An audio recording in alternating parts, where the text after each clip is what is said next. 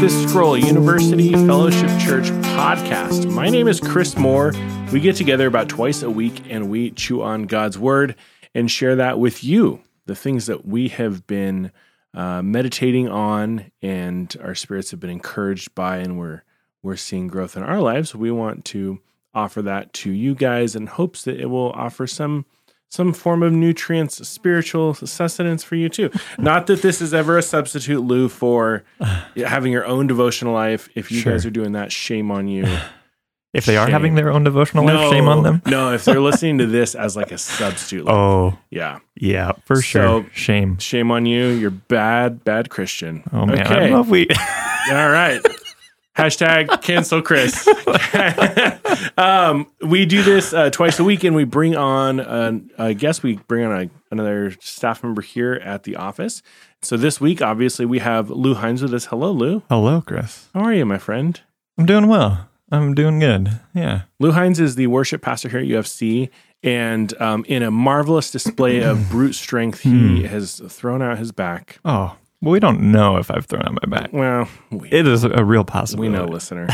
We lifted uh, the paper cutter of paper cutters this morning. And, um, anyways, Lou is essential, and we couldn't have done it without him. What Yeah. have you been chewing on? Great question, Chris. Um, well, uh, I've just been spending time in the book of Exodus, and specifically chapter 20 of Exodus, and specifically verses 1 and 2. So, um, yeah, a little background. Exodus 20 is mm, titled um, by our translators as the Ten Commandments chapter. So, you know, that's where we get that, but just putting it in context. So, God has just rescued the Israelite people, um, and they come um, to the base of Mount Sinai. And um, so, chapter 19 is at Mount Sinai, and you know, verse 3 says of chapter 19 that Moses goes up to God, um, you know, and he, they're conversating. And but then chapter 20 is is like I said where I've been spending my time. And I'll just read verses 1 and 2 and then share um, what I've been pondering. Great. So chapter 20 verse 1 and God spoke all these words. Verse 2 I am the Lord your God who brought you out of Egypt, out of the land of slavery. And then he goes on and he lists the 10 commandments. But the part that I've been chewing on is a couple things. One, the first thing, you know, as Moses is relaying the words of God to the Israelite people, the first way that God describes himself as a God who acts, um, and specifically the one who has brought them out of Egypt. And if you know the Exodus story, it is n- not by anything that the Israelite people have done. It is solely by God's redemptive works and actions. You know, they didn't lift a finger and they're looting um, Egypt. But God defines himself as the God who brought you out of Egypt, out of the house of slavery. So that's the first thing. That's how God defines himself um, as a God who acts and saves. But the second thing is then you have the rest of the Ten Commandments. And so I see this connection of, okay, God has acted, he has saved the Israelite people, blah, blah, blah, blah, blah. And then he says, and this is how you should live. This is how you should relate to me and to others. But it's out of that first redemptive work Mm-hmm. right? And so then we find our identity and um, how we live and conduct ourselves, both with God and with other people, out of God's first redemptive work. And obviously, I'm taking that from the Israelite context, ancient Israel, and I'm applying it to us um, and myself uh, as the lives of a, of a Christian. But I mean, God rescued us out of the house of slavery, Jesus, Mm-hmm. through um, through that exodus, right? Um, and so, um, I think it's a completely reasonable application to make Mm-hmm. that out of the work of God, okay, I He's the one who saved me. I didn't do anything for that, Mm-hmm. and then because of that, He's given me a new identity, which relates to how do I relate to God, and then how do I relate to my fellow man. But it's all out of God's um, work Mhm. first. One observation I would have on this is looking at how God defines himself, like you said, based off of something he did, Yeah. which is interesting. he doesn't say, I am merciful hmm or I am just or or I am awesome. He Mhm. says, I'm the guy who brought you out of slavery. Yeah. And then he, like you said, instructs them on what to do. Mhm. I I'm inclined to, and I, I of course don't want to butcher the text, but I'm inclined to maybe make a bit of a jump here to say God's identity was revealed in his actions hmm our identity is revealed in our actions.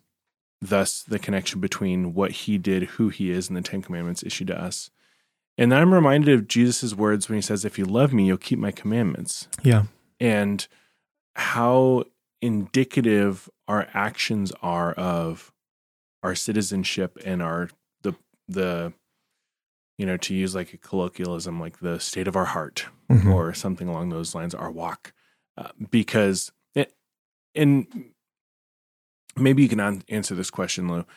Um, why is it, do you think, that we have, if we follow this logic that I'm using, why is it that we have pushed against works or actions as as an identifying quality of who we are as a person? Is that convoluted enough for you?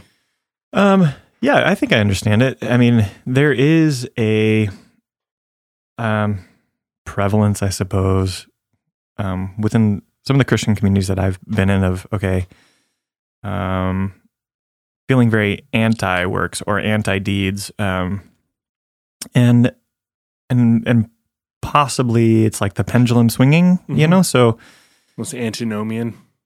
yeah, Which is to say anti-law or anti anti-works. Yeah, so there. I mean, it's it, like generations react to generations, and so it's quite possible previous generations were very much like, okay, this is what we have to do, and then the next generation, is, you know, they're they're responding or reacting to that, so then it's all grace and so on and so forth. Um, but as you mentioned, Jesus says, "If you love me, you'll keep my commands," and um, we have to wrestle with that tension of okay, um, God does call me to be obedient, to go and sin no more. And Mhm. there is the verse, "My grace is sufficient for you," right, Paul. Yeah. But then there's also the verse Romans six. What shall we say then? Are we to continue in sin By that grace no might increase? No, Yeah. like so. Um, or James. yeah, Yeah. um, so we can't just excuse um, sinful behavior as well. God's grace is sufficient. hmm Um, God calls us to something higher and deeper, and we will make mistakes. Um, but God prefers obedience, not sacrifice. Yeah. And so God first wants us to be obedient. And God is opposed to earning. I don't think he's opposed to working. Mhm. And that maybe needs to be nuanced a little bit. He's opposed to us earning our salvation. You look at Exodus, they didn't earn anything. Um, they cried out to God, and then God provided Moses and the Exodus. hmm Um, and just like us, we don't earn our salvation. Um, but but God did want them to be obedient. You know, you Mhm. shall have no other gods before me. You shall not make for yourself an image. Um, uh, uh, you know, a graven image. All these kind of things. And there, so there's things that we should and shouldn't do as followers of Jesus, and and um, they're not burdensome things. And in fact, if you you know, Jesus says, um, "My yoke is easy, my burden is light." Following the way of Jesus is actually better for us than us making our own idols and following after that kind of stuff. So Mhm. yeah, there's probably a lot of like historical layers that go into like, okay, why do we have a problem with with works at this Yeah. point? Yeah. Um, But it is definitely prevalent, and um, but God does call us to obedience for sure. Do you think there's a modern point here? Um, and by point, I mean sh- uh, like a dagger, not like a oh three point sermon. Uh, if there is there a modern point that a pain point here that it's touching on with how we as a culture seem to find our identity expressed in Hmm. our behavior, how we dress, how we look, we're very you know our bumper stickers are hmm e- everything we do and i'm using pretty broad strokes here. Uh, Everything. but everything everyone does on earth um it you know they want to scream out who they are. Hmm so what do you think something like this has to say to the believer in the culture that we're in That's a great question. I don't I don't know if I have a great answer off the top of my head. I mean, you're you're mentioning something um, that expressive individualism, Mhm. this idea that who I am on the inside needs to be expressed, and if I don't express it, then I'm being inauthentic, right and that's like the the unpardonable unpardonable sin in our generation is to not be authentic. yeah So, but applying that then to to the Christian, um, yeah, no, my, my first thought is, well, gosh, our our lives don't we don't have to just give into whatever we feel. Mhm. Um, and, and I don't know if this is where you're going or this is where your mind is is going. This is just where my mind going, but this um, we're to conform to the way of Christ, not necessarily to our inner desires, because our heart um, is not always truthful, hmm and um, who we are on the inside, our authentic selves, doesn't always have to be expressed. hmm Um, yeah because there's a lot of stuff in there that is wicked and sinful mhm. Yeah, yeah. So I don't know if that's. Um, I think the connection you're making might be different than what I'm making in my yeah head. that's but okay yeah, that's just one thing. Yeah, I also think the the situation of our actions reflecting something that's true Mm. inside of us Mhm. is probably um, even more imperative for the believer today with you know it's kind of like when everyone's shouting in the room nobody is being heard kind of Mm. scenario but Mhm. I don't know I think we there can be a sense that my my lifestyle is offensive being Mm. a Christian's kind of offensive so I want to like hunker down I'll do Mm. my thing, but like I don't want it, it to be a big deal that I'm a Christian. Like my actions, you know, I'll follow the compass of Christ, but Mhm. like I don't want it to be really obvious.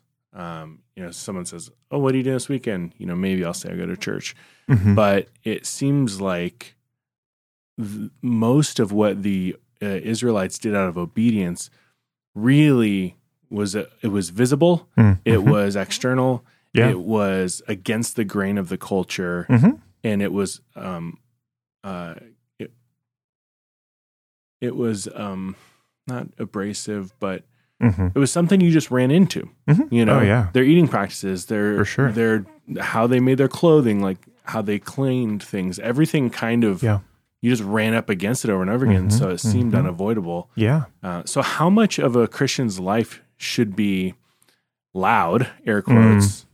because our actions need to reflect the work that's been done inside of us and how much of it is like i'm going to quietly live a life that you know honors the lord hmm probably in, in some ways but Yeah. Well, my my mind goes to, gosh, is it the, where is that? Is it in Peter, first or second Peter? Mm, to live a quiet life yeah. Mhm. Yep. Um, so there is that part of where, um, and obviously there probably need to look at the larger context Yeah. of what he's saying there, but, um, it, I think you are right that if we follow Jesus, for one, regardless of speech, so let's just move like, you know, um, speech out of the, the way. If if we're just acting in the way of Jesus, Mhm. people will notice things and it should be different. And obviously, we've heard sermon after sermon about that, but it is true. I mean, we have um, Jewish family members in my um, in my family, and so when they come to visit, they're still practicing those those um, you know religious practices like the food and the Mhm. and um, Sabbath and all that kind of stuff. And it um, it is counter cultural and it's um, it it makes a difference in how we interact because so um so I think there is something to be said for okay when we follow the way of Jesus there should be it should be um, hitting against culture. I think one of the difficulties though is when you live in a culture it just becomes like the air you breathe Mhm. and And one of the scary things is then we can start to um, baptize cultural tendencies Mhm. and we find verses that support that cultural tendency. I don't Give me some examples. Well, I knew you were going to ask that. Come I don't on, have Lou. any. juicy, juicy. Uh, Um, I don't know. Like, okay, you could take productivity, Yeah. for example, or um, because that's the American way, and that's that has made us a, a great nation. mhm. Um, now it can go to the extreme, but then you can you can find and isolate verses. Um, you know, I specifically think of the book of Proverbs: "Go to the ant, O sluggard, consider its Mhm. ways and be wise."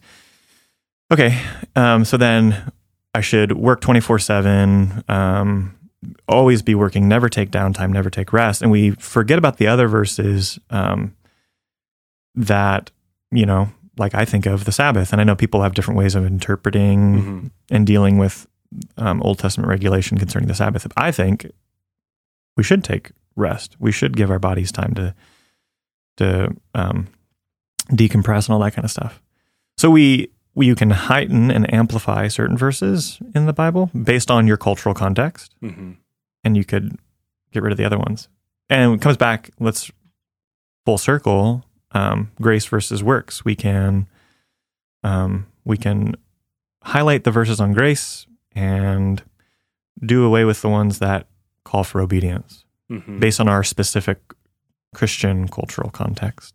Um, and so then the point of application maybe is when you come to your Bible, um, be open to what it is saying, um, and not just try to not just go to the ones that make you feel comfortable, Mhm. but try to um, allow Scripture to speak. And there's a whole bunch in there, but just um, be open to the verses like that maybe you don't feel comfortable with. I don't yeah. Yeah. Don't settle for skimming or, know. hmm you know, just moving on quickly. Or hmm there's great value in slowing down and actually studying the word Mhm. instead of just maybe casually reading it. Yep. And I also believe in the efficacy of scripture. So Yeah. I think there's value in just reading it Mhm. and and not like meditating on it heavy duties. But yeah, I think of um, Jesus' Sermon on the Mount. Sean and I are going through that. You know, he talks about be a light on a hill, be salt of the earth, like these kinds of um, expressive, um, engaging qualities. You know, you don't hide a light under a basket. Mhm. Um, you don't throw salt on the ground unless it's lost its saltiness. Then it's Mhm. worthless and should be trampled. Um, but yeah, I think I agree with you. I think there is like a visibility and a necessity for uh, your obedience for the purpose of glorifying the Lord to be visible to the world and to kind of be contrary, as the Jews were about to find out for the next Yeah. hundreds of years. You know? Yep. Think of like Shadrach, Meshach, and Abednego, or Daniel and their dietary laws. And Mhm. Yep. So, Yep. Remaining obedient in a Mhm. disobedient land. yep. Yep. Well, cool. Um, so God reveals himself and his character by his actions. Mhm. Um, spend some time reminding yourself who God is, what he's done, his faithfulness, and realign your beliefs and ideas about him based on his track record. Mhm. For sure. Yeah. Any closing thoughts? Nope. Beautiful. Just how I like it. All I got. we drained him dry. He'll be incapacitated for the week. This is a exercise. All right, Lou. Thank you so much for coming on and uh, enduring my ridicule. yeah. And- anytime. Yes, that is a lie. Yeah. The lie I called him at three in the morning last Nope. week. He didn't want to do it. He Sure wanna didn't. do it. Nope. Listener, thank you guys for listening. Hopefully, this was encouraging and edifying for you, and that you've got something that will help you serve your King today and tomorrow. And uh, we will get you on the next episode. Well, thanks for listening. Thank you to our guests for coming and sharing what they've been chewing on in God's Word. We produce these podcasts and release them twice a week, so please subscribe so you don't miss out on one. And don't forget, love God, love your neighbor, and make disciples.